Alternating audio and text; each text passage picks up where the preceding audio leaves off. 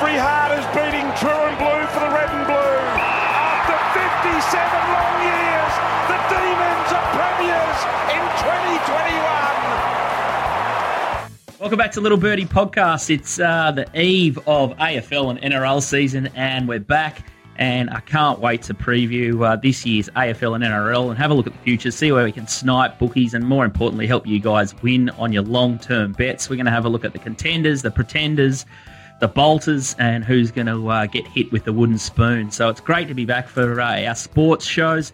It's been a hive of activity in the off season, and racing's in full gear. We've said said goodbye to the NFL season, but it's great to be back with the uh, the main event and a little bit of a change up for uh, this season. We're going to chop the show into half, so we're going to go to first look on a Monday, and we'll have a little bit of a quick review of the round that's just been, and then we're going to preview a couple of early lines that have taken our fancy, so we can snip our bookies early in the week on a Monday. And then we're going to do a Friday show where we're going to sum up the news week and then we're going to have a deeper look at uh, the remaining games. So AFL and NRL chopped in half. You'll get a bit of top rope, bit of MG, bit of OB, and uh, Nikki's going to be one of the new hosts for the Monday show. So Little Birdie podcast, same amount of content, but split in two so we can just keep up to date with uh, better prices and uh, more accuracy around the, uh, the injuries and uh, the moves as they happen. But uh, without further ado, we welcome back OB, He'll be the new host of uh, Friday Lines. Welcome back, OB. Good to be here, Scooty. Uh, hopefully you're nice and dry up there, mate. Uh, you know, you've moved up there for the lifestyle. It starts raining. Uh, next minute you'll be moving to the Sahara, and it'll be a it'll be like the Nile.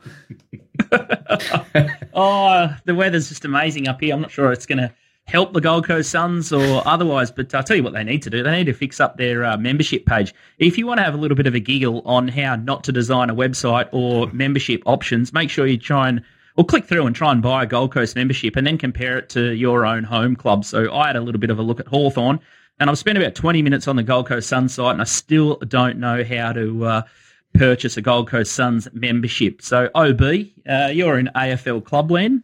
You might have to uh, fire in an email there and give uh, Tony Cochrane a bit of advice. Well, you know, that's probably why they've only got 8,848 members uh, because it's too hard to buy one. Um, of those memberships, there are probably a lot of family memberships of players or past players.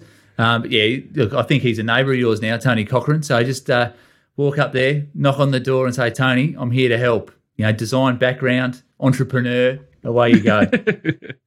oh, I'm sure I'd uh, love the feedback. But um, We've sunk the teeth in and the boots into uh, Gold Coast Suns a few times, but uh, I'll uh, I'll try and get a Gold Coast Suns hat for my cameos. I'll have the super sub vest on, so if uh, someone's away sick or COVID, uh, I'll uh, pop onto the shows. But you're going to see less of me, and I'll be hiding in the the racing shows for the rest of the year. But our AFL expert is back, MG. He's been tortured by the AFLW for the last couple of weeks. I'm not sure how he does it. The Brizzy Lions Melbourne game was enough for me. The remote nearly went through the TV and I was sort of uh, just done and dusted after that. But uh, how sick do you have to be to watch uh, AFLW? But uh, welcome back, MG. Thanks, Scooty. Uh, unfortunately, you put it on my job description when I started at Little Birdie last year and uh, said there's a short season, there's not too many games, the quarters are short. So you thought you put it down as an easy sport for me. But yeah, it hurts the eyeballs on a weekly basis. But, you know, it's sometimes there's mistakes making made and we, we pick up on them and get a result. So, it's not all too bad. You've got two two weeks left in the women's footy now, Scooty, and then uh, you'll be looking forward to the finals. I won't be watching any of the finals. I'll, uh, I only just caught a little bit of the practice match last night with uh, Melbourne and the D's. And a question for you, OB. What's this new AFL umpire dissent rule? I think it's cost Melbourne uh, 750s last night you guys just can't leave the game alone, can you? No, nah, look, it's it's probably coming a few years too late, to be perfectly honest. And, and, and I think what what happens is that the game's gone too far towards the the, the umpire abuse is just uh, abhorrent at the moment. Um, so they've sort of brought it back too far the other way, and like anything, by round one it will be perfect. Um, the AFL don't get too many things wrong, so um, yeah, I think you'll see that uh, sort of find, you know water water finds its level okay. as you know up there in uh, in Queensland. okay. uh, it just takes a little bit a little bit longer, but um, I think it's uh, a bit of a storm in the teacup. Players just shut your mouth, get on with get on with it, and things will be all right. Mm, nice, yeah. uh, hard and tough approach. What do you think, uh, MG, of last night's spectacle from the umpires? Yeah, I agree with OB in terms of like they're going to make a statement during these games where you know it doesn't really count for anything. Um, you know, and they want to stamp it out before round one. I'm not sure it'll be perfect by round one, but we'll see how we go. But yeah, they definitely come out, made a statement. I'm sure they'll do it, you know, this week. So, and, the next week. So every club gets a, ta- a, feel for the game and how the umpires are going to go about it. And, you know, like anything, the players will adjust, the coaching will, will, will get in their ear. The 50 meter, they, I don't think they'll be able to carry it into round one. Uh, and I hope that the next two weeks that the players will take it on board because, you know, again, it'll just irate the spectators and they can't afford uh, around the middle of the ground for umpire dissent giving away as many goals as what they did last night. So hopefully the players adjust really quickly, get on board, and and we don't see it from round one onwards. And and, and yeah, if the players are smart enough and the coaches do it in the right right way, then hopefully we don't see uh, any uh, or many 50s as we did last night. And, and, that's it. I think that the moment you start giving away goals from 50s from dissent, the coach gets annoyed, flows onto the players in the in their um, Monday review. So the players just have to shut their mouth yeah. um, bit of respect towards the umpires, and then it flows onto junior and community football. Yeah, that, thought, that, that, that's the aim, and yeah. that's the long term. I objective. thought it was interesting two aspects last night that Max Gawn fired off a shot when he was running off the ground, which gave away a kick from just outside 50, put it in the goal square. And then the next quarter, Petracca did something which I'm not sure it was demonstrative, but he gave away a similar 50, and Max Gawn went straight up to him. And even though it was Petracca, virtually put a ping, finger on his chest and told him that, you know, so even that aspect of the one-two punch of Gawn, the captain, doing it and giving away, he would have been told to set the scene. Then when Petracca does it, and I think that was a good look for Melbourne. Hundred percent, hundred percent, and that's what happens. Yeah, the moment your, your, star players start giving them away, they know that it impacts the team, impacts the scoreboard. Um, yeah, I think they'll they'll just um, you know button it and, yeah. and get on with it. Yeah, it will be a mm. better look for the game, Scooty. I know it hurt last night in terms of like not that anyone's betting these games necessarily, but. Uh, yeah, seven fifties. I think five of them resulted in goals. Uh, you know, they'll just set the scene, and hopefully they'll uh, stamp it out before round one. Mm, nice little smack, and uh, hopefully it won't just send out us punters and fans absolutely crackers. All right, let's just straight into it, and we'll have a look at Top Sports Premiership market here. Odds are on the screen now, courtesy of Top Sport, and it looks like they've just done a uh, cut and paste jobby here. The D's four forty. Western Bulldogs seven dollars. Uh, MG's got a picture of the the Brizzy Lions on his dunny door seven fifty. Port Adelaide eleven dollars. The Cats are uh, double figures. This is a bit of a surprise, twelve dollars for some, maybe. The Tigers twelve dollars, Swans thirteen, GWS fifteen dollars, seventeen for the Bombers, and then uh, the Saints are twenty one there, and you can get much much bigger odds for the rest of the chances. So we might just uh, have a look at another graphic here and have a look at everyone's uh, top eight uh, and premiership selection. So We've got uh, all three selections from the, the boys and projected uh, top eights there, and we might just go through a couple of talking points here. It looks like uh, me and OB have found Melbourne, and then uh, MG's uh, leaning with Brisbane again. What's the uh, what's what's the reason Brisbane are going to overcome or be the premier team compared to a, a, Melbourne side, MG? Yeah, well, Scooty, I mean, I, I, just think it's more of a price point at the moment. Um, you know, I, I think personally, I think Melbourne are obviously too short, but I understand how dominant they were winning the grand final last year. And around that that 440, 450 price, I just don't think there's a lot of value going in if you're going to back Melbourne at this stage. Uh, you know, my reasoning for Brisbane, I don't think it's changed actually too much from last year. I, fe- I you know, sound like a bit like top rope, just tipping the storm back to back years. But you know, I think Brisbane were you know as good as they could have been up until their forward line got decimated late. And you know, I'm not saying they would have won the premiership, but they certainly would have been in the mix. They just lost uh, their last game anyway, going into it with uh, a dysfunctional forward line, which Daniher couldn't carry through. That was always going to be that. You know, he was he's not the leading person. He needs to be part of part of the solution. But I think Brisbane they're fit and healthy at the moment. I know it's a long season, plenty can change. Uh, I just think a lot of things match up well. Their age bracket, they've got a good home ground advantage. Uh, they're well balanced. They're their probably glaring weakness is still they they're going to have to rely on Oscar McInerney and he's going to have to carry. I don't see they've got a backup in the rucks department, and Daniher's going to have to carry some of that. Uh, but I mean, there's not too much between the top t- teams. Scoot, you know, whether you whether you're tipping Melbourne or the Bulldogs, um, even even Port Adelaide, I think are, reasonably well balanced. Um, I, I, think GWS, you know, I, I, know you guys don't seem to have them in in your eight either of you, which is interesting. I, I think GWS is another one that got too many injuries last year, um, and, and, I just think when when you write down the best teams uh, across the board for for everyone that they can put on the park, I think GWS are, have got some upside for me. Um, but getting back to Brisbane, I just think they're they're the most well balanced going in. Scoot, um, and and I think you know yeah, they had a lot of injuries last year to the key point. So I think, you know, all things given even, got a strong home ground advantage at the $7.50 price point at the moment. If I was having a bet right now, that they're the team I, I get on board. I think they've got a reasonable draw as well. Um, they got Port Adelaide first up at home. I think that's a real key to set this season. Last year, they started one and three, got behind the eight ball, and were kind of, you know, they really were good in the middle stages before they got injured. The, the, the draw sets up, they've got okay through the first five. But if you look through to halfway through the season, I can see them being positioned around the nine and two, eight and three mark. So at the price point, I think they'll uh, they'll be one of the shorteners in the premiership market. And just to compare Brisbane with Melbourne, so Melbourne had a dream run with injuries. Yes. So uh, Adam Tomlinson aside, yes. you know, did his knee, but then Harrison Petty stepped up in that role. Brisbane had no luck. Yep. You know, um, uh, Hipwood, Rayner. Um, the the one that I McStay. rate that, McStay, the one that I rate that people aren't really talking about is Noah Answerth. Yep. I think he's a really good player. Just allows then that Rich can, can, sort of zone off and play the running game. He's sort of that lockdown defender. He's been playing on the wings to give him a bit more run. McCluggage might go inside. Um, I, I, think they're really well balanced, Brisbane. Um, yeah, they've, they've, the ruck stocks have been improved. They've got Darcy Fort yep. from Geelong. He's a 29, 30 year old ruckman. So um, him and McInerney have been working really well together. I think in the first half of the year until Hipwood's back, yep. McInerney might might play forward and, and forward a little bit more in the ruck. Um, you know, Harris Andrews didn't have a great year last year by you know, his. Well, I think he was injured for a lot of it as well, and that's right. So he's had a full preseason. Yep. Daniher's had a full preseason. Um, Jarrod Berry's had a full preseason. So everyone says, "Oh, full preseason, it's a you know, la da da." But I think that um, you know they didn't have a full preseason last year. They were, they were just playing catch up, and in the end, it sort of hurt them in the back end. So yeah, fingers crossed. I'm, I'm, I'm bullish on Brisbane. I just I, I, just I can't see many beating Melbourne. Yep. Um, but I think Brisbane match up pretty well with them. Probably should have beaten them um, they played them at Metricon. There was a couple of silly silly errors that they gave away, a couple of fifties from from Zorko and a couple of others. So um, yeah, look, Brisbane age bracket, game demographic, finals experience, um, home ground advantage still at the Gabba. With you know, it's obviously it looks like it's going to be sort of fly in fly out model this year. So um, I think that's going to help them. Um, yeah, so look, I'm, I'm, I'm bullish on Brisbane.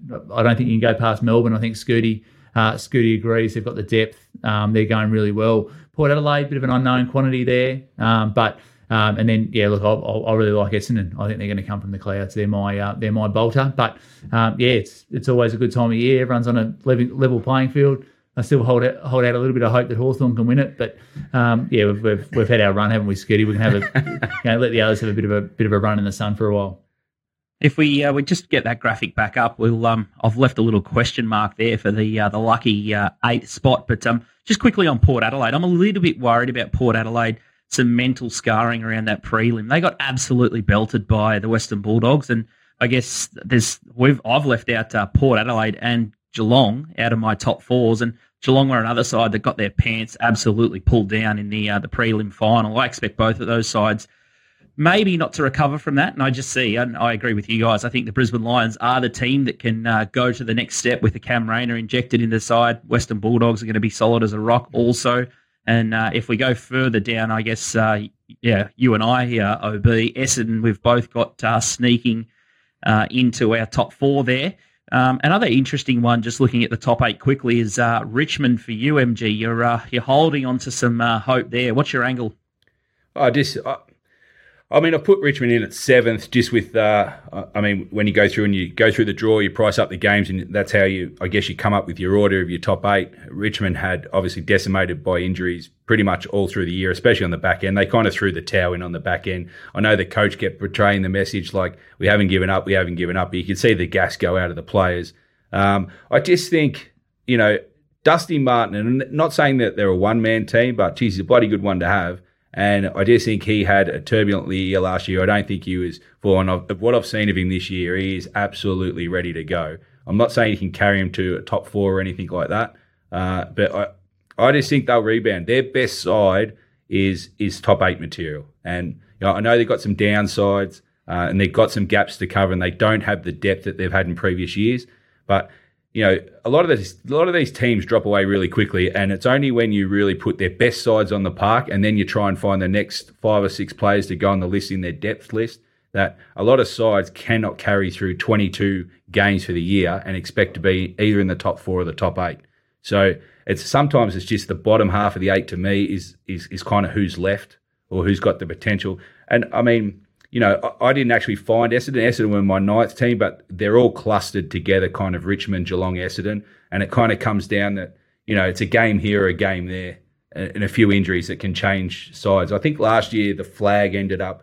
Um, I think the gap between the top six and seventh was four games on the ladder, which is quite extraordinary of a gap, and it just shows. I think the the top sides are better than everybody else. I, I, I really think the top three sides, uh, which we've pretty much found universally, except you've got Port up there. I think Melbourne, Brisbane, and Bulldogs. I think I'd be pretty surprised at this stage if one of them didn't win the flag.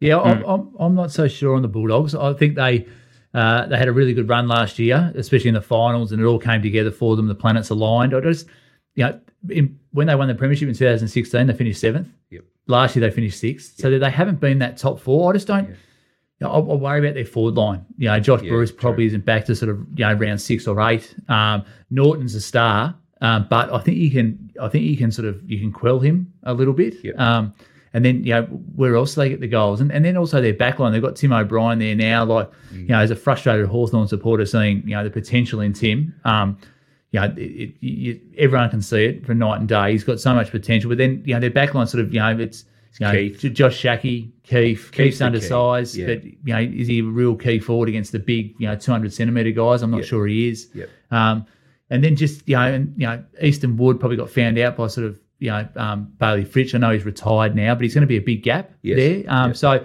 I, yeah, I just worry there's a few gaps and they, their midfield is elite. Their, their midfield is as good as any, but, you know, sort of, yeah, Bontempelli will have to have a, a, another great year. Treloar's had a full preseason, which you know, everyone's spruiking, but I just, I just worry about the Bulldogs. I just, um, you know, and just even Luke Beveridge, I love Bevo, um, but just some of the some of the terminologies coming out of them, I think they they think they're probably a little bit better than they are, and they probably have to get a little bit a little bit hungrier. Yeah, I think the key, I think looking at the Bulldogs, and I think Scooty's man, I don't know how upbeat he's in the off season. I haven't heard his name he mentioned, well, obviously around the office as much, but Ugle-Hagan is, you know, he he's probably still the X factor. And I think that what they did with him last year, not to protect him, but they gave him a taste of him and, and he goes away and works on his game. Now that Bruce is out, I think he gets his opportunity. He gets a run of games to prove himself, get in the system and adjust. And I think if Naughton can hold the attention of the ball going in, I think he he will get enough of the ball. And if he starts kicking two or three games uh, goals a game, I think his confidence will come up. Their, Oh. their, their midfield's dominant, but so are a lot of top sides as well. You need to do it at both ends of the park to be the difference. And I agree with you. The X factor the Bulldogs probably don't have. They need everything going their way to still win a flag. But you know, saying that, grand final, Bont kicks that goal when they're up and running. You know, I know they got blown away in the end, but geez, I tell you what, some of the Bulldogs people were putting the champagne on ice. 100%. So they were 19 points up halfway through the third quarter. So you, you can't take that away from them. But my worry is still the ruck. Yes, You know, correct. English, um, Martin. Like I'm, I'm a big But Martin the coach fan, has but- no respect for the ruck. and that's right. And that, that's but it's, it's coming to bite them. So Well, I mean, you don't need any better example of what Gawn did to you. And 100%. even Luke Jackson when he went in there. I mean, you know, he was just as important as anyone else on the day. That's right. But unless he changes his attitude, and you know, uh, plenty of Bulldog supporters are the same. They got to make a decision on English, uh, and hopefully Martin can hold up the end. But he has no respect for the ruck. He doesn't care about it. No, no, exactly right. So that's yeah, that, that's that's a little bit of a worry. Um, I went out and watched Bulldogs Essendon practice game last week. Um, yeah, Ugle-Hagan was poor. Um, so hopefully he gets, gets a little bit of continuity. Whereas you know, on the other hand, you know, Essendon, Essendon were really impressive in that. They look slick, uh, well coached. Yep. Um, so yeah, that's that's why I've got Essendon in the top four. I'm, I'm a bit bullish on them, and the other two I really like are Fremantle and Carlton. If there's any going to be Let's a top, get let's get to that uh, OB and uh, Carlton. Just seem a bit of a mystery to me. Liam Jones is playing Palm Beach Currumbin. He said uh, no to the vax, and Jack Darling's the obvious uh, other one. But um, I I can't see how Carlton make the eight. And with you, MG, I can't see how Essendon miss the eight. I'm prepared to peroxide the uh, the melon. Scoot Shady will return if uh, the Bombers miss the eight, or if Carlton make the eight. So I'll give you two chances to uh, peroxide the melon, and I'll even throw in a Gold Coast membership uh, for uh, for next season if I'm wrong as well. Yeah, you can keep the Gold Coast membership on ice, but um, we'll, we'll, we'll hold you to the other two. I, I just think for Carlton, it's it's sort of now or never. Like it's sort of okay. They've got a new coach. They got rid of T because the players were off him. Well, okay, if if if you're such a great club, put up or stump up. You know, it's it's it's now is the time. like I, I look the, the the one that's going to hurt them is Sam Walsh, um, and he's probably out to about round eight. Um, that's going to hurt them. He- is a genuine star footballer. Yes. He is he is the closest person I've seen to Chris Judd. Yep. Uh, he is just a star. He'll carry them with him. So if he comes, if if they're sort of, you know, five and three, four and four when he comes back, you just don't know about them. They're just, you know, Cher is a good player. Cripps looks fit and and and, and healthy. Um, McKay, Curnow, they've got they've got some stars. Um, and and it's now or never. You, you sack a coach, and normally the next year you do get a bit of an increase. So that's why I think they'll uh, they'll make the finals. Yeah, I can't. Yeah, I understand. And listen, watching last night's game, you're Carlton uh, uh, supporters have got to be frustrated because in patches they play fast, attacking, very good football, and it's pretty to watch. But they just have too many lapses. And they again last night they had Melbourne three or four times, six, seven goals down, and Melbourne were disinterested, and yet they run them to a goal. And it's just like, you know, Carlton over a season just let you down too many times, and uh, you can't be investing in a side like Carlton. And their losing culture now runs for too long, in my opinion. And it's got to be a wait and see till they actually do it to have any kind of belief. Their best is very good, uh, but I just think that I think it's more upstairs than the physical for me. I mean, their best side on paper, you would think are a chance to make the eight, but I tell you what, you're a brave man. You're gonna you're gonna get a lot more grey hairs following Carlton this year and expecting them to do well. I would have thought. Mm. Skitty, what I, do you- Um, well, I, I don't. I've got not much to say about Carlton, but um, I'll I'll cover the uh, the bolter that uh, we've both lined up on here. M, uh, sorry, uh, OB, and I think uh, the Bombers can just absolutely spring out of the gates. And the seventeen dollars for the premiership might be an okay bet.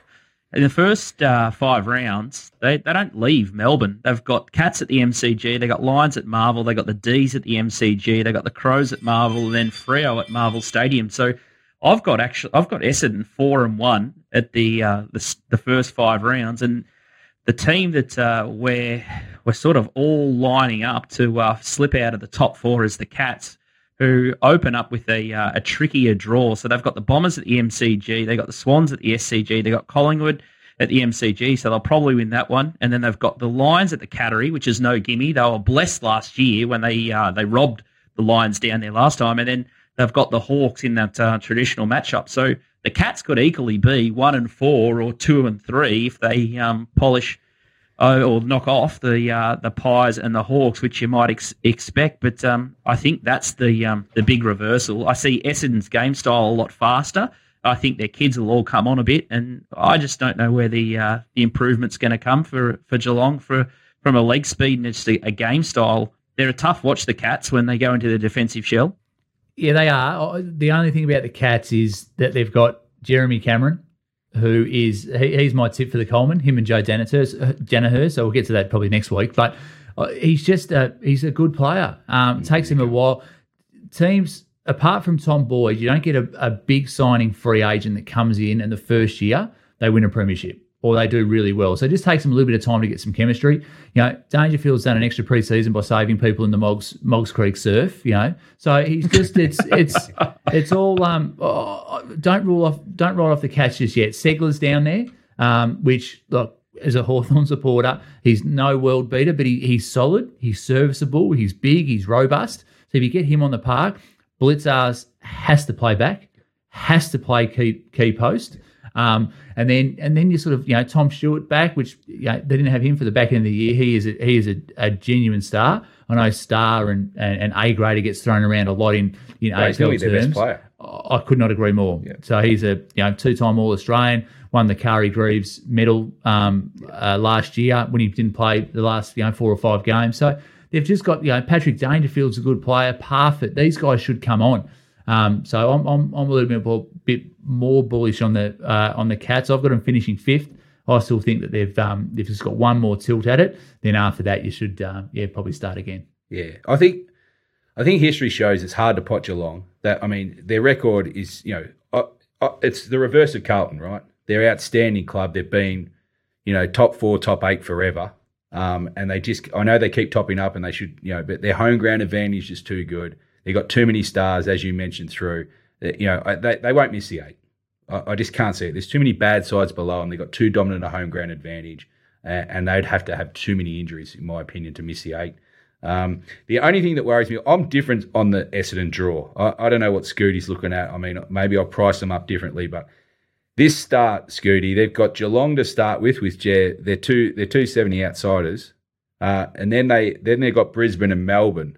So I, I've got them zero and three starting potentially, uh, and I've got them on my top eight by round eleven. They've played seven out of the eight teams. I think their draw is actually horrendous to start with, and they'll do you know, if, if they could be anywhere 50 50 to round 11, Scooty, I'll change my opinion on it. But uh, I, I, think they're going to be a side that might be under pressure early if they can't get one on the board in the first three. And, and I think the Geelong game becomes massive for them. If they miss that one, go into Brisbane and then Melbourne, um, it's not the easiest draw I've ever seen. So uh, their next three is not bad, but then they play the Bulldogs, and they've got Sydney, Richmond, and Port. Uh, I, I, think I think Essendon. Listen, Scooty, you know I'm involved in Essendon. I've got a lot of family pressure on the Essendon one, and also a lot of side betting action goes on with uh, Essendon and Bulldogs and these kind of teams. So I do have to study this team hard, uh, and I try not to get it wrong often because uh, the family dinners aren't great. So you know, I, Essendon are a good side. They're on the upward curve. I get that, but a lot of things still need to go right for Essendon. Uh, you know, I don't think Stringer can go to another level. I'm not sure they're going to get any more out of Shiel. Uh, they, they, they're three or four first gamers a year players that played last year. You know, there is a thing called second year blues as well. So it's just not that every player goes on and plays again. Uh, you know, Draper's a star. Draper will be, I think, potentially the top three or four ruckman this year. I'm not. That's not a big statement. I just think he he can carry him a long way. They've got potential, but they've also got some holes. Essendon. Um, you know, their defence. You know, a lot saying that you know whether Hurley comes back or not. Um, Hooker's running out of gas. Um, you know, I, I, just think they've got equally amount, amount of downsides, and I think their draw's tough. And if they don't get a win in the first three, I think they'll put themselves under pressure. But well, Hooker's retired, so that's going to be there hard. You for, go. Hard for he is out of gas. Yep, so he's well and truly out of gas. Um, but look, you know, James Stewart, he, he could. Yes. You know, he's he's a, a great size, great athlete. Um, you know, Mason Redman, uh, he could he could play sort of half back wing. Uh, Jordan Ridley is a very very good footballer. I w- I won't go as far as saying star because I think it's overused, but he is a very, very He's good on player. the pathway too. Absolutely. Um, you know, Heppell down there sort of, you know, strengthens them up a bit. Uh, it's sort of their forward half of mine. It's sort of, you know, Stringer. If Peter Wright can clunk them, he's sort of, he's a little bit too too easy to defend at this stage. Um, then you've got Jones down there as well. Um, so, yeah, look, I, I, I, just think their game style will stack up. I think their yep. team defence is very good. Um, and I think they're just their, their pressure around the football with Parish, Merrett, and uh, and these types, um, you know, Shiel, you know, you know, Devon Smith, people sort of write him off, but he's very good structurally, yeah. sets up really well. And if these guys can start playing the the, the selfless way that that Melbourne have, yep. you know, if if um, rather than be ball hunter, if if if Shiel can can play on a wing and be trained to play on a wing and play outside and, and hold his hold his width, um, and and Smith can just sort of rather be a, a, ball hunter, can sort of structurally help them. I, I, I think the the upside's enormous for the Bombers. Yep. All right, I uh, I do take on board uh, the first couple of matches are absolutely critical, but I think yeah yeah I'm all over the Bombers round one at uh, two dollars seventy. Looks an absolute steal, but you can talk about that in the next couple of weeks. Let's uh, have a quick look at the odds for the wooden spoon. It's an interesting one here. Gold Coast Suns are now three dollars. North Melbourne are three eighty. Adelaide Crows six fifty, Eagles six fifty, Collingwood seven dollars, Hawthorn seven dollars, and you got Carlton at thirteen dollars, and that's the hard end of the market there. But uh, we both agree, MG, with the Gold Coast Suns, Ben King out for the season, and Stuart Dew and his coaching team uh, must be under a stack of pressure. I think it's his last year for his contract. Uh, they lost Greenwood. Um, it was a real poorly managed situation that to the Kangaroos. Not sure how they let that happen. I think they're just absolutely on fumes. They need someone like a Clarkson or a someone to uh, give a fresh uh, change there because that's just a oh, an absolute foot fault to lose a player like Greenwood to the Kangaroos. MG. Yeah, they've had a mare of an off season, um, and and now they're probably getting flooded out of their club rooms. Scooty, if you checked on of late, it's. Uh, yeah, to lose King uh, is heartbreaking for him because they're probably going to lose him at the end of the year anyway. Chances are, but yeah, to lose him, coach is under the pump. I think he's out the door. I think it, you know you can see if they don't get uh, a decent start, Gold Coast and the AFL have set them up in the last couple of years. Very soft draws early to try and you know get them up and about. But yeah, I think they're no certainty for the wooden spoon. Three dollars is you know probably about right because there are some very ordinary sides around them as well. Um, you know, and, and, I think this year going in, there's probably four or five sides OB that you could see winning the wooden spoon. Wouldn't surprise.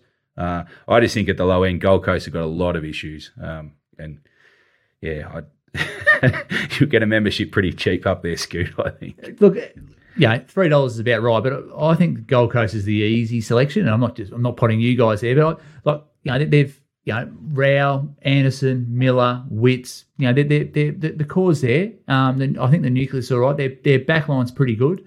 Um, up forward, King's a huge loss. So don't get me wrong, but you know they've got Casboult and um, and Chol from Richmond, so they're they're going to help. Um, but you know, look, I think Rowell and Anderson are sensational players. Um, you know, Rowell's probably had the, the, second year blues a little bit coming off the uh, off the shoulder reconstruction, so hopefully he's um, he's fit and firing.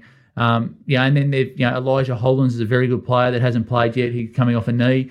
To, for mine, I, I, reckon West Coast are in a world of hurt, yeah. absolute world of hurt. They're, they're they're trying to sign players with the you know supplementary selections now. Um, I read Patrick Naish is going over there to, to train. Like Richmond was decimated last year and he couldn't get a game there. He's not the answer. Um, you know, no Darling, who's a very good player. Cripps is injured. You know, a lot relies on Naitanui. Um, you know, a few years ago, Gaff was probably the best player in the competition. Um, then he got suspended and he's gone downhill. So, yeah, I, I got some real worries about West Coast. Real worries. Yeah, not putting you there. I think, um, yeah, West Coast do. They've got, uh, and who knows what how COVID's going to affect them this year as well.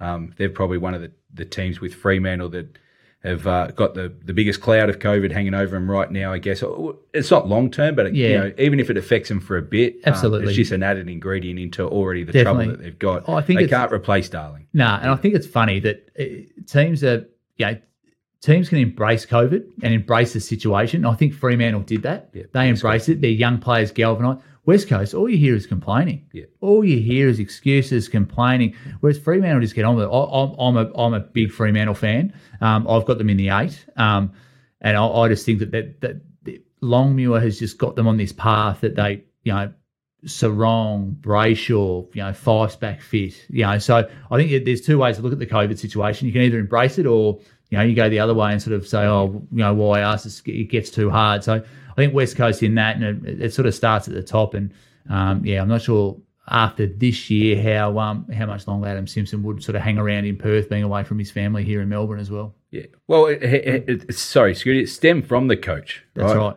You can't have him going into press conferences and saying why us or the players, are, you know, or been away for too long and stuff like that. I think what it comes down to is West Coast have had it on their terms from the AFL for a long time, and they've been not a protected commodity, but they're a powerful club, and they've just always had their own ways and and something like COVID goes against them, and all of a sudden, you know, they throw the bath out, I guess, a bit too. And you're right. You got if you don't embrace it. I mean, you know, heard Bellamy speak during the week, and you know they were virtually been away for two years.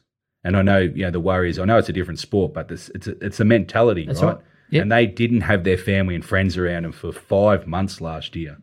So you know, West Coast were only away for a certain amount of time. And yeah. I know, you know, obviously it's difficult, but you, are a paid professional sportsman right. and it's a mindset. And you saw how bad West Coast runner form was when they knew they had to go away for a strength of time. So couldn't agree more. You, you either embrace it or you, you, you, you know, you drop your bottom lip and you sulk and then, and then it, you know, and then it becomes infectious and becomes a bit of a disease throughout the club. So, um, well, yeah. there are excuses. It breeds That's excuses. Right. Exactly. And then you sort of think, oh, I'll cut corner here because, oh, it's COVID. Yeah.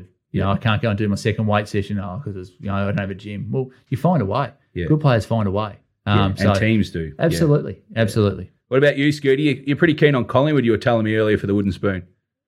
Yeah, I can see that they had uh, a couple of injuries last year, but uh, my angle is that I think Craig McRae's got nothing to prove year one. So if he can persist and I guess fend the media off and blood kids for another year, scoop up a couple of uh, key draft picks and really bottom this Collingwood side out for one more season. I think the time that they um, put into kids last year and then what they would get out of kids this year, they'll be able to pro- uh, propel themselves back up the ladder faster. So if I was Craig McRae, I'd be in there and I'd be absolutely ruthless. Um, start fresh, but it may uh, it may cause a little bit of pain for this next season because his contract's a long term contract. He has to do the right thing and get the guys to a flag within sort of year three or peak at year four. is it's it's lunacy for him if he uh, he's going to hang on to all these older players. So I'd be trying to bottom out Collingwood and uh, blood some kids for one more season, and then really try and push for the eight the year after in uh, 2023. So Collingwood and uh, West Coast, if you're looking outside uh, the Gold Coast Suns, I think that that would appeal to me. But um, they've got to pick up the pieces at Collingwood. There's um, not much going right there for the last uh, 12 months, that's for sure. They're, the only two things I'll say about Collingwood are Brody Grundy and Darcy Moore. I just think that I I cannot talk highly enough of Darcy Moore. Um, I've got him down as my smoky for the Brownlow. Um, just the way he plays, and his athleticism. I, I think he's an, uh, just a brilliant footballer. And Grundy, well, I think he was sort of carrying an injury last year.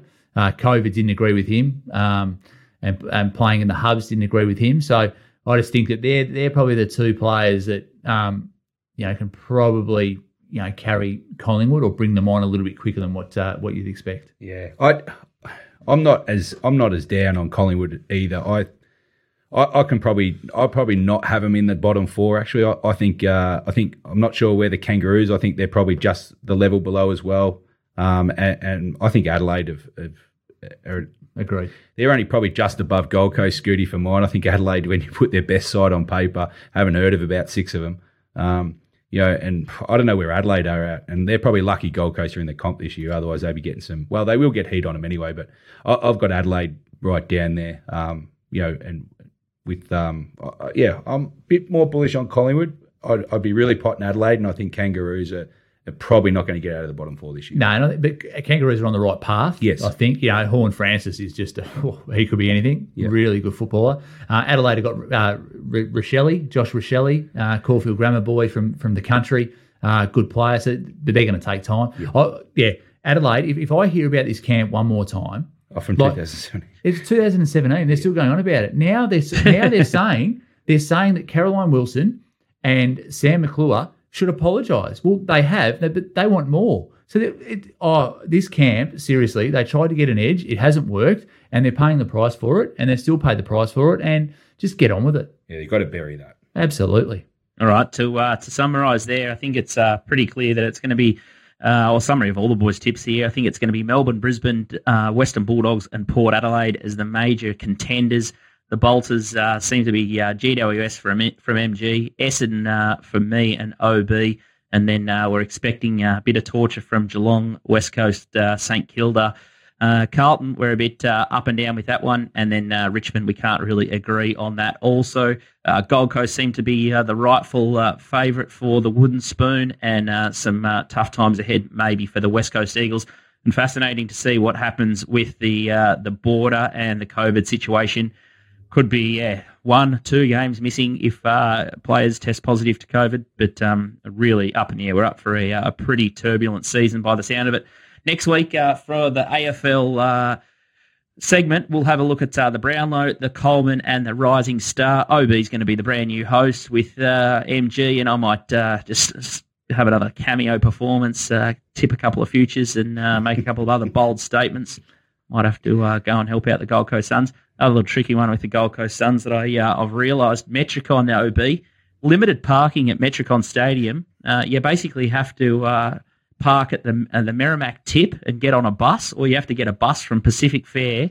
Uh, the public transport system is all sorts here, and they haven't they haven't enabled enough uh, car parks to go out and watch the game. So I think don't know what they're thinking out at the Gold Coast Suns. I think it comes with a membership. So you, uh, if you if you find on the website, there's a link uh, to car parking that comes with your membership. So just keep looking, Scoot. You should get it in the next forty minutes or so, mate. It's, it's terrible. If you're betting futures, make sure you check out Top Sport. They've been in the game for over 35 years, and they're the biggest betting bookie without a shadow of a doubt. So check out uh, their futures markets and uh, try and find some value in there. Up next, we've got Top Rope off the bench. Welcome back to Little Birdie Podcast. It's our futures uh, episode here, and it's time to talk rugby league and who else but our favourite, Top Rope Tedeschi. How are you, big fella?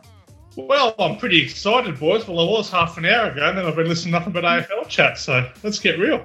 Mate, it's uh, it's been a big off season for the NRL, but as MG just alluded to, there's no scandal. There's nothing happened. There's no bubblers. There's no rooting in toilets. Cam Munster's cleaned up his act. It's a snooze fest in the NRL. Look, the uh, PVL PVL's finally got everything in order. uh, yeah, no dramas about the season. Everyone's ready to roll. Don't mind the fact that, that three players did get suspended for uh, having a white substance early in the off season. Never mind any of that stuff.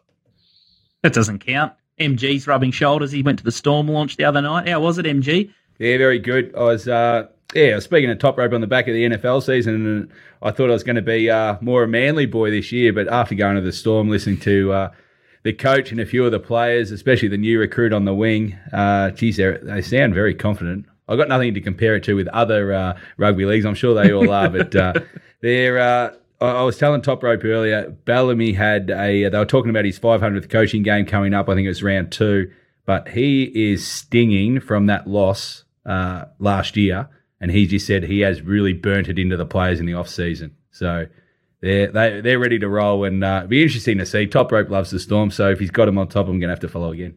Top Rope, you there, mate? Can you, hear, can you hear that, Top Rope? Can you hear that? Can you hear this? Yeah, Can you, you hear it? it? Hold on, just wait. It's the Bulldogs, mate. They're coming. Trent Barrett has got them purring. Matty Burton is playing enormous. You know, at the end of the day, Gus Gould is the coach, but Trent Barrett is just the, you know, he's going to take the fall for us. But they're coming. Yeah, Addo Carr on the wing. Oh, mate, we're back. I love this scenario. I, mean, I love it. The fact that he's got all the tools now, no excuses anymore. Find out Trent. This is how good a coach Trent Barrett is. He took Tom Trbojevic to 15th spot on the ladder. Well done. What a star. No, he's a new man. He's, he's, he's born again. He's a bit like Michael Voss down here. He's born again. He's had a bit of time out, and he's he's back. Ah, the, the, the, the, the, the living mannequin, Trent Barrett, flying. Top rope. What's happened in the off season for the rule changes? It was an absolute circus last year. The total overs. The bookies were asleep at the wheel. Don't give away all your trick shots just yet. Save it for your uh, your subs and uh, next week's show. But what's the big uh, rule changes that you're going to see uh, changes in the point scoring? Yeah, nothing really of note other than the fact the uh, set restarts uh, in your own half will be awarded a penalty instead of just a six again. So uh, that was taken advantage of, particularly by the good teams, deliberately giving away kind of set restarts on the zero tackle or the first tackle just to get their line set. So uh, positive rule change. PVL does it again. And so that could that be uh, sort of first first point scorer, the, the the penalty goal might come into it a little bit more. Uh, no, because it's only in your own half, so right. I, I don't think have an impact on that. What I do think it will have an impact on is like scoring went down a little bit towards the back end of last year. I can kind of see it, you know, not boosting up to kind of the early season last year levels, but kind of getting back up to probably a more normal level than we kind of saw at the back end of last year. There, there won't be the ability to kind of really shut down uh, those attacking th- those teams by uh, just laying all over the ruck, getting lines. At Penrith were the best out last year, so I think we'll see a bit more open footy on that front. And top rope, who? There's been a lot of talk about Melbourne Storm losing a couple of key players. Nicho Hynes gone to Cronulla. Uh, Addo Carr's gone to Canterbury. I guess they're the most notable. Is, is Cronulla the?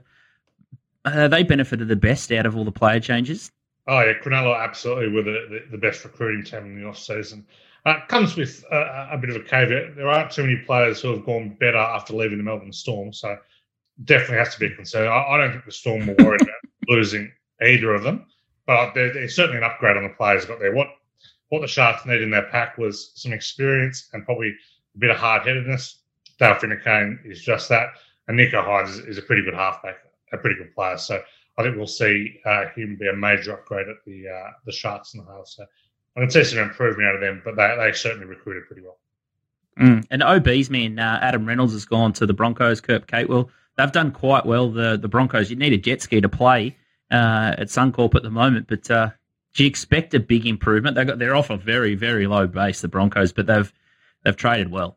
I expect almost no improvement uh, because they've got a complete moron at the helm. Uh, I, I actually know that the club is actually trying to. I think they'll be pretty happy to be able to move Kevin Walters on pretty quickly. So uh, no, I think their cast. Uh, they're going to need they're going to need Suncorp flooded just to keep the scoring, give themselves a chance. Uh, Reynolds Reynolds is a star, but it's going to be remembered. Reynolds is you know really getting on. He's also used to playing in very very good sides.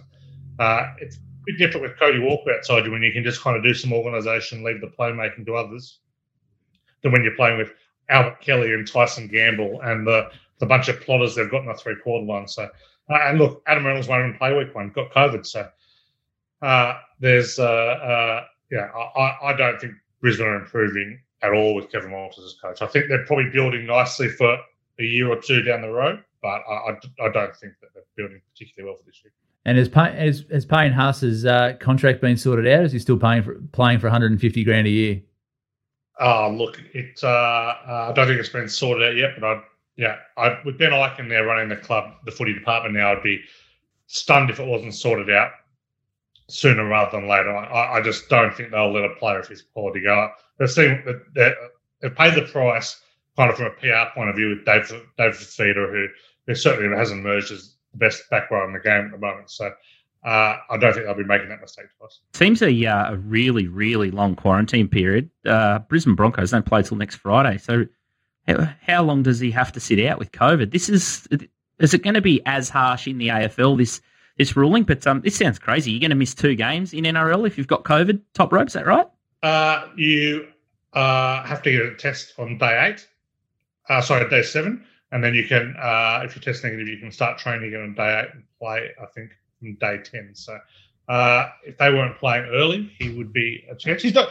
I think on day eight, I think there is some flexibility. If you you have gone back to training and you have tested negative once or twice, then you will be allowed to play. But um, I think if if if the uh, uh, the main test comes back negative, okay, comes back positive, I think you you cast for ten days.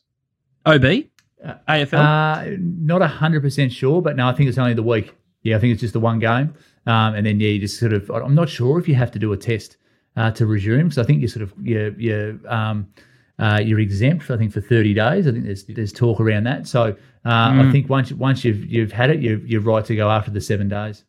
Mm, I thought it was nearly uh, locked in stone that after five days you weren't contagious, but as you can see with Perth and uh, all around Australia and all around the world, there's different rules, and it's um, it's absolutely psychotic. Still, let's let's, uh, let's have a look. Let's not knock it, Scooty. This could provide some great betting, betting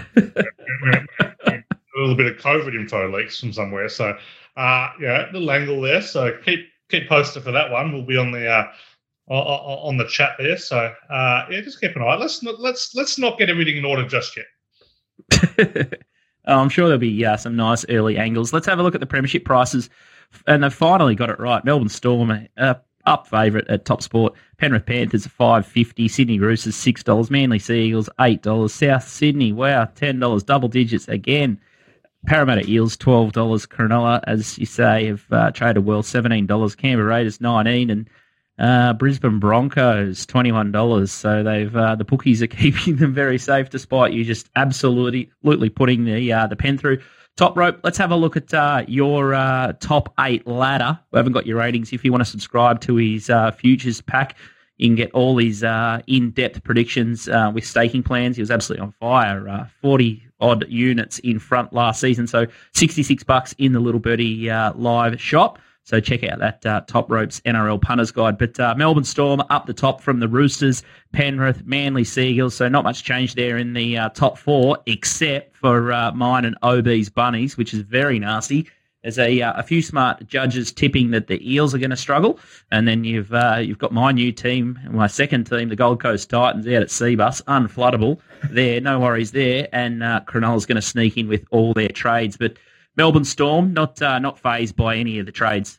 Top rope. Nah, well, have they been phased in the last fifteen years by any of the, any the player movement? Like they're just they're, they're almost yeah um, untouchable on that front. Like they keep their spine and they just they just work around that. So look, they've still got Papenhuyzen at fullback. They've got Munster at five eight. They've got Jahrome Hughes at, at, at halfback, and they've got yeah Harry Grant and Brandon Smith at, at, at hooker. So um, absolutely zero concerns with Melbourne this year. I think stability will be the same. Yeah, obviously they were uh, pretty chastened by that uh, pretty ordinary performance in the preliminary final against Penrith. That game was there to be won. Not as chastened as my betting accounts were, but still pretty chastened nonetheless. Uh, uh, yeah, players like Addo Carr are, are pretty easily replaceable. I know MG went to the Storm function the other night, and Xavier Coates mentioned that he'd never had as hard a preseason. Well, zero surprise when you go from Kevin Walters to uh, or Anthony Seibold to, to Craig Bellamy. But you're going to see a good year from him. Like he's a talented player. To, to be honest, it's probably underachieved. Has never been that fit. I think he's in for a big year. You know, he's going to get the best out of some of these these ordinary Bulldogs players. He did well with Reimis Smith last year. I think Nick Meaney will have a good year for the uh, uh, for the uh, Storm, kind of playing you know, that Nicho Hynes still in role. So there's nothing to worry about with the Storm. They're, they're flying. They, they are deserved premiership favourites. And even at the, the $5.50 mark, they're over the odds. Mm. Sydney Roosters uh, looks to be your bolter, only 16 wins last season. You've got them second? Uh, yeah, they were absolutely gutted by injury last year. I thought that was remarkable. They managed to finish fifth. Uh, not only lost Brendan Cordner for the entire year, but the Morris boys for, for, for large portions of it. Uh, they lost Luke Keary, their star halfback, for, for a long period of time. They almost had zero continuity in the backline. Uh, I think they'll benefit a lot from having blooded some of these young players, Joey Suaalii, Sam Walker. Yeah, they've all got kind of 10, 12 games under their under their belt. They'll kind of come and play a role this year yeah, I, I think the Roosters are a really, really good side. I've only got three, I only three teams to win the premiership. But I think the, the, the I've got the Roosters returning to the grand final. What about their depth? Uh, I know they're their best thirteen, a bit like Manly. Their best thirteen on paper look look fantastic, but is is there depth? I know that the the young players, Sam Walker and um, Suaalii and these guys have played, but is there have they got enough depth there, top rope? Yeah, I reckon they're probably one of the deeper clubs in the NRL. Uh, the Roosters, they've got a, a whole raft of young, talented forwards who who uh, come through. Young Fifita, Egan Butcher, know, Lindsay Collins returns she's had a taste of origin. Know, their, their pack is as, is as deep as anyone, and, and their backline they've got they've got plenty of versatility there and, plenty of talent. So yeah, not worried about depth with them at all. Whereas probably the team we'll talk about next, Penrith, I think depth is going to become a, a big issue this year. Mm, and why is that top rope? You're obviously uh, a little bit savage on them last year. Uh, you were all over the Melbourne Storm and uh, the the Rabbits, and you got them at the great prices pre-season. Uh, hat tip there, and everything that could go wrong did go wrong for the Storm. And then uh, the Bunnies, mm, they they probably had a game to uh, forget. Also, their their last game, and they could have easily gone the other way. But um, what's your assessment with Pen- Penrith? Yeah, so Penrith kind of maintain the majority of their starting side, and if they can avoid injury, they'll do well. But a couple of key losses there. Matt Burton is a massive loss for Penrith. He was outstanding for, for the Panthers. He only played second last year, but definitely uh, filled in in the halves quite a bit. Uh, and, and, Kurt you know, just missed her everywhere. They're, they're, you look at their, their their best 17 bench this year, and, and they're very, very thin any injuries. Like they had, they had pretty good injury luck last year. They had, they lost Cleary for a bit, they lost To'o for a bit, but there weren't a lot of major injuries kind of crippling their season. If they regress to a kind of normal injury rate, you know, they're going to be playing some young players like uh, J'maine Hopgood and, and, and these kind of players that, yeah, they may come on. And we, we, Penrith have been very, very good at developing young talent. They may come on, they may be very good contributors, but unknown at the moment. And they're, you know, the players they've bought are you know, wouldn't I wouldn't even call them fringe first graders. Christian Crichton, Sean O'Sullivan, you know, genuine reserve graders who who will have to play a role. Like if Cleary doesn't show up week one and he's no certainty, you know, Sean O'Sullivan's playing. He's been to three or four different clubs, has never been able to hold down a spot. What about uh, OB's bottom lip sort of dropped? I could see it uh, on the monitor there with uh, South Sydney slipping out of the uh, the top four. Is it? What's a What's the vibe there, OB? How do you feel? Oh, I don't know why. Like, obviously, Adam Reynolds is a big out, um, but um, you know, you've got a young new halfback coming. Cody Walker is probably the best player in the game behind Turbo. Um, and then, you know, you throw Latrell Mitchell into a grand final side. Well, hello, we're back. uh, I, I, I, kind of don't disagree that much with you there, uh, OB, in terms of the, the three or four best players at the Buddies are as good as any. Yeah, Mitchell, Walker, Cam Murray, absolutely outstanding, all all very good. But do they fall away quickly after that.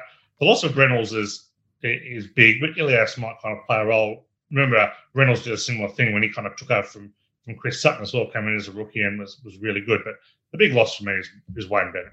Yeah, you've lost Bennett. I know Demetriou you know, has been his assistant for a long time. It was a very smooth handover. Yeah, for all Demetriou may have learned from Bennett, he hasn't learned half of what Bennett knows. So uh, I think that's going to play a role. And yeah, I depth is a big, big worry. Yeah. Latrell Mitchell, for as good as he is, is an absolute nut job. And has has has proven that time and time again. So he'll be spending some time on the sidelines with suspension. Uh, you know, so if, if Cody, Cam, and uh, and Latrell can all stay healthy and all stay on the park, yeah, that that, that puts you top four. But if one or two of those get hurt, this is the team up top who who the Asper fall completely out of, and I could see them dropping out of the eight. I don't think they will, but a couple of injuries, but they're going to be a very very fragile side. Their three quarter line is very very poor. Their forward depth very poor. So um, yeah, they, this is a team that needs to stay healthy. O- OB's just left the building.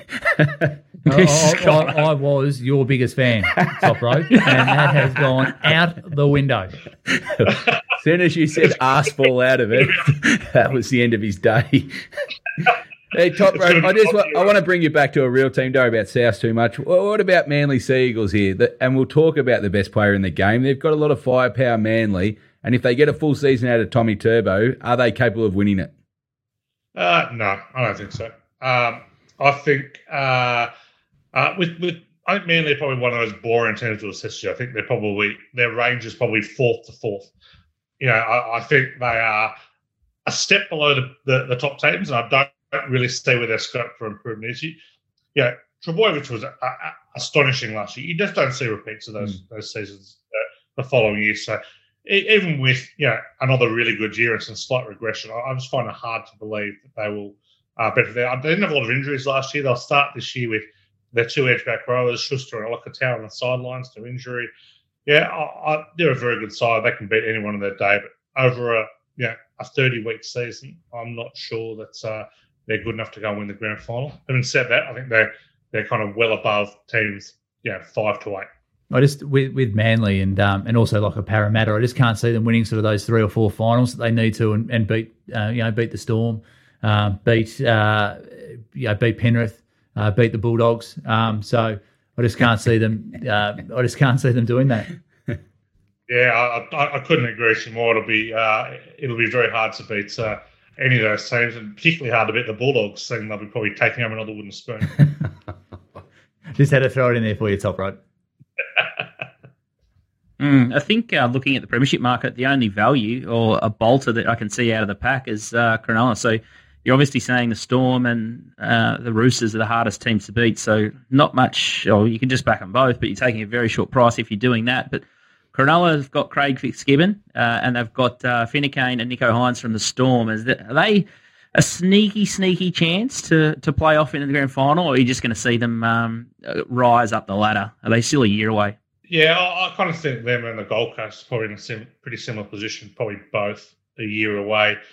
Uh, the competition just has a really long tail this year. You know, the, the, the new rules and how the cap has kind of played out over the last little bit. We've got probably, you know, seven seven hopeless teams uh, and kind of middling tier of, of kind of, you know, five or six teams that are, that are, that are only kind of okay and, and, three or four kind of elite teams. So uh, look, if Cronulla kind of finished fourth and kind of rose to that, or the Gold Coast in a similar position did that, I wouldn't be overly surprised. But I, I don't. I'm like I've said with with Man, I can't see them winning kind of three or four finals games and, and going all the way.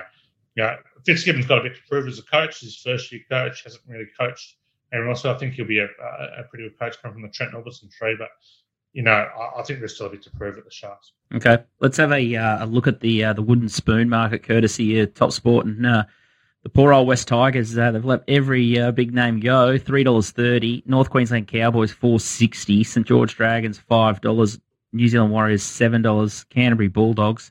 Well, they won't be winning the wooden spoon if you listen to uh, OB ten dollars. Newcastle Knights ten dollars. Broncos thirteen dollars. Could be some value there. And Canberra Raiders a lot of people uh, are sort of sitting on the fence. Some expect the Raiders to do really well, and others have uh, just put the pen through them. But uh, having a look at that uh, lease wins market or the wooden spoon, uh, tell us. Let's start with the the favourites there, West Tigers. Look, they're, they're, I think there's probably six teams. We'll, we'll, start with the West Tigers. They're awful. They're badly coached. There's no way Maguire survives the year.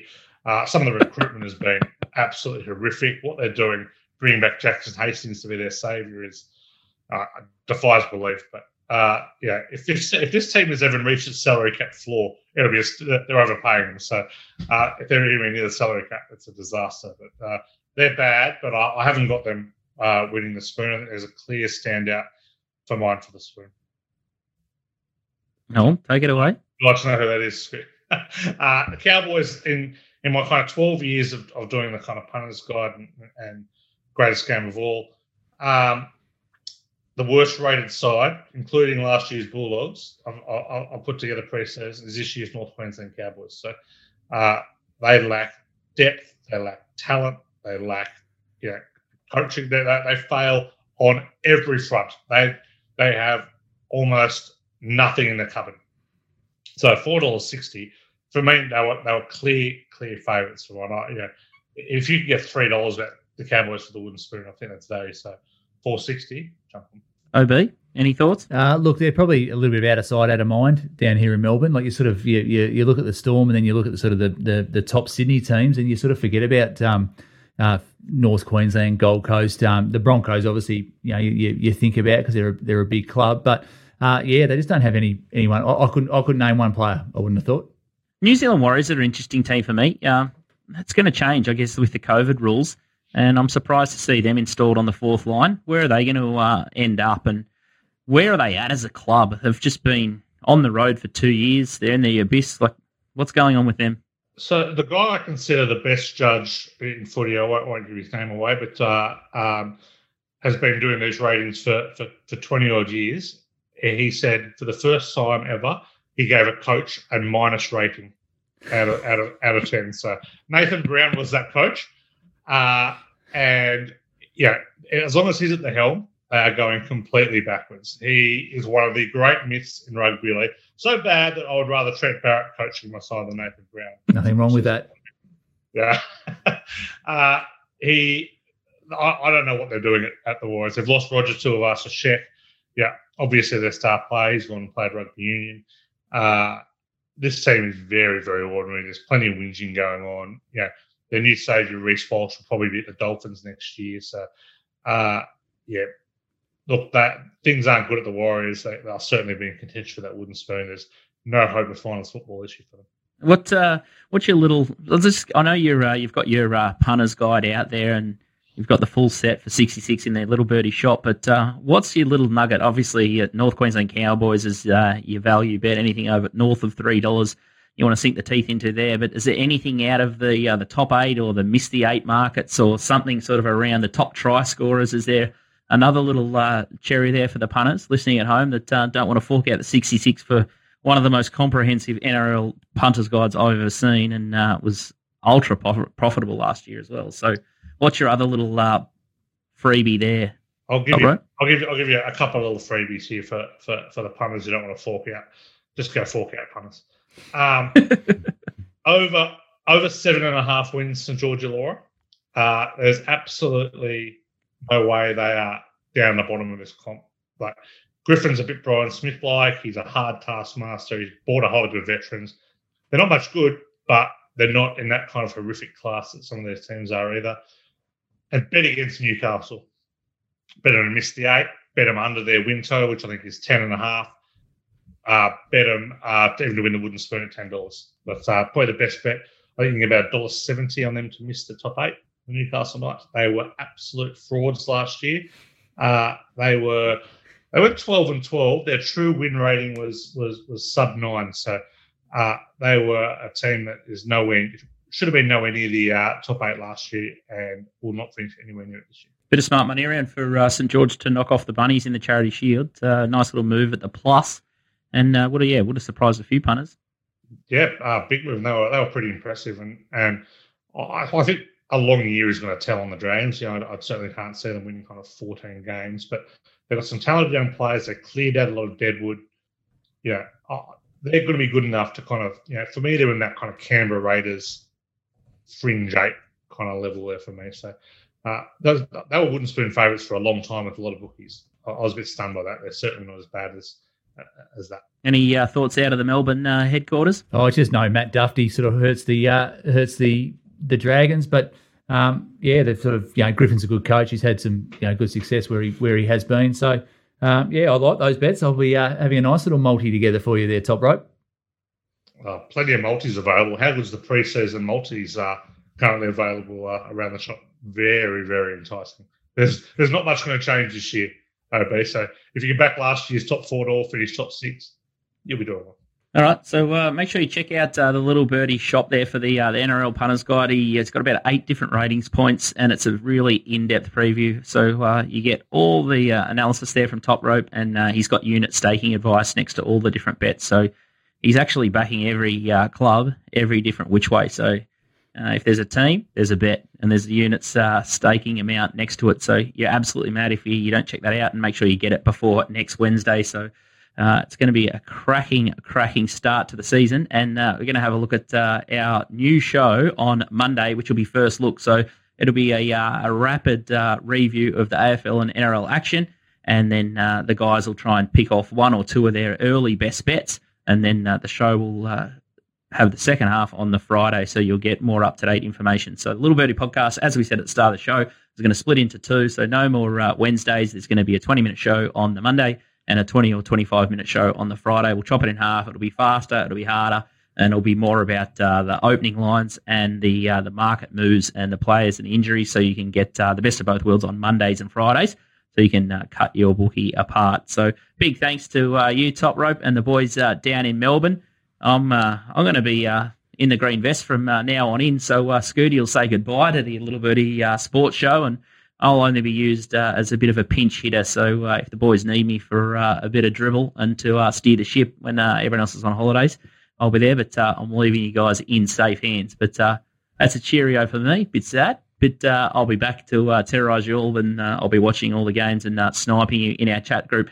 Make sure you check out the Discord chat group that we've got. There's going to be more banter on AFL and NRL, and with your subs for AFL Stings and Greatest Game of All once you sign up to uh, the season uh, weekly packages and monthly in the whole season, once you jump on those subs, you'll actually get access to uh, Top Rope and MG's private chat room. So you'll get their selections as you would have last season, and then uh, the guys will talk about the games as they sort of flow on from Thursdays onwards and Wednesdays with the AFL uh, opener in a couple of weeks' time. So if you sub weekly, that's uh, part of the action there in the Discord chat group. So we're going to be taking our private little chats that we have in Facebook onto the Discord channel. So it's going to be uh, a lot of fun stuff in there uh, going off the last couple of seasons, don't you think, Top Rope?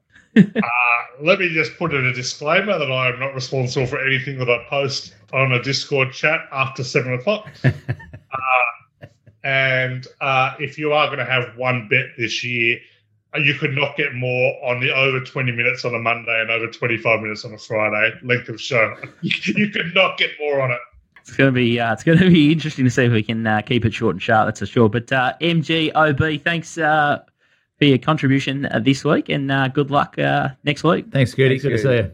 See you, mate. Make sure you subscribe to our YouTube channel and jump into the Discord chat. We've got free chat areas, or you can get it when you sub to the guys' packages. So it's going to be a big season of AFL and NRL. Thanks to our good friends at Top Sport, Punting Form, and Manscaped. Make sure you check out Manscaped and plug in Little Birdie as the promo code, and you get 20% off all your shaving equipment there. And I absolutely love it and swear by it. And even Top Rope, uh, he looks pretty fresh there with the uh, the beard trimmed up and the hair as well. So make sure you check out Manscaped. And uh, the Weed Whacker is uh, what I love up the beak. So uh, once you sort of hit past 30, you can uh, get rid of those nose hairs. And OB might have to get on board here. He's pretty clean cut as well.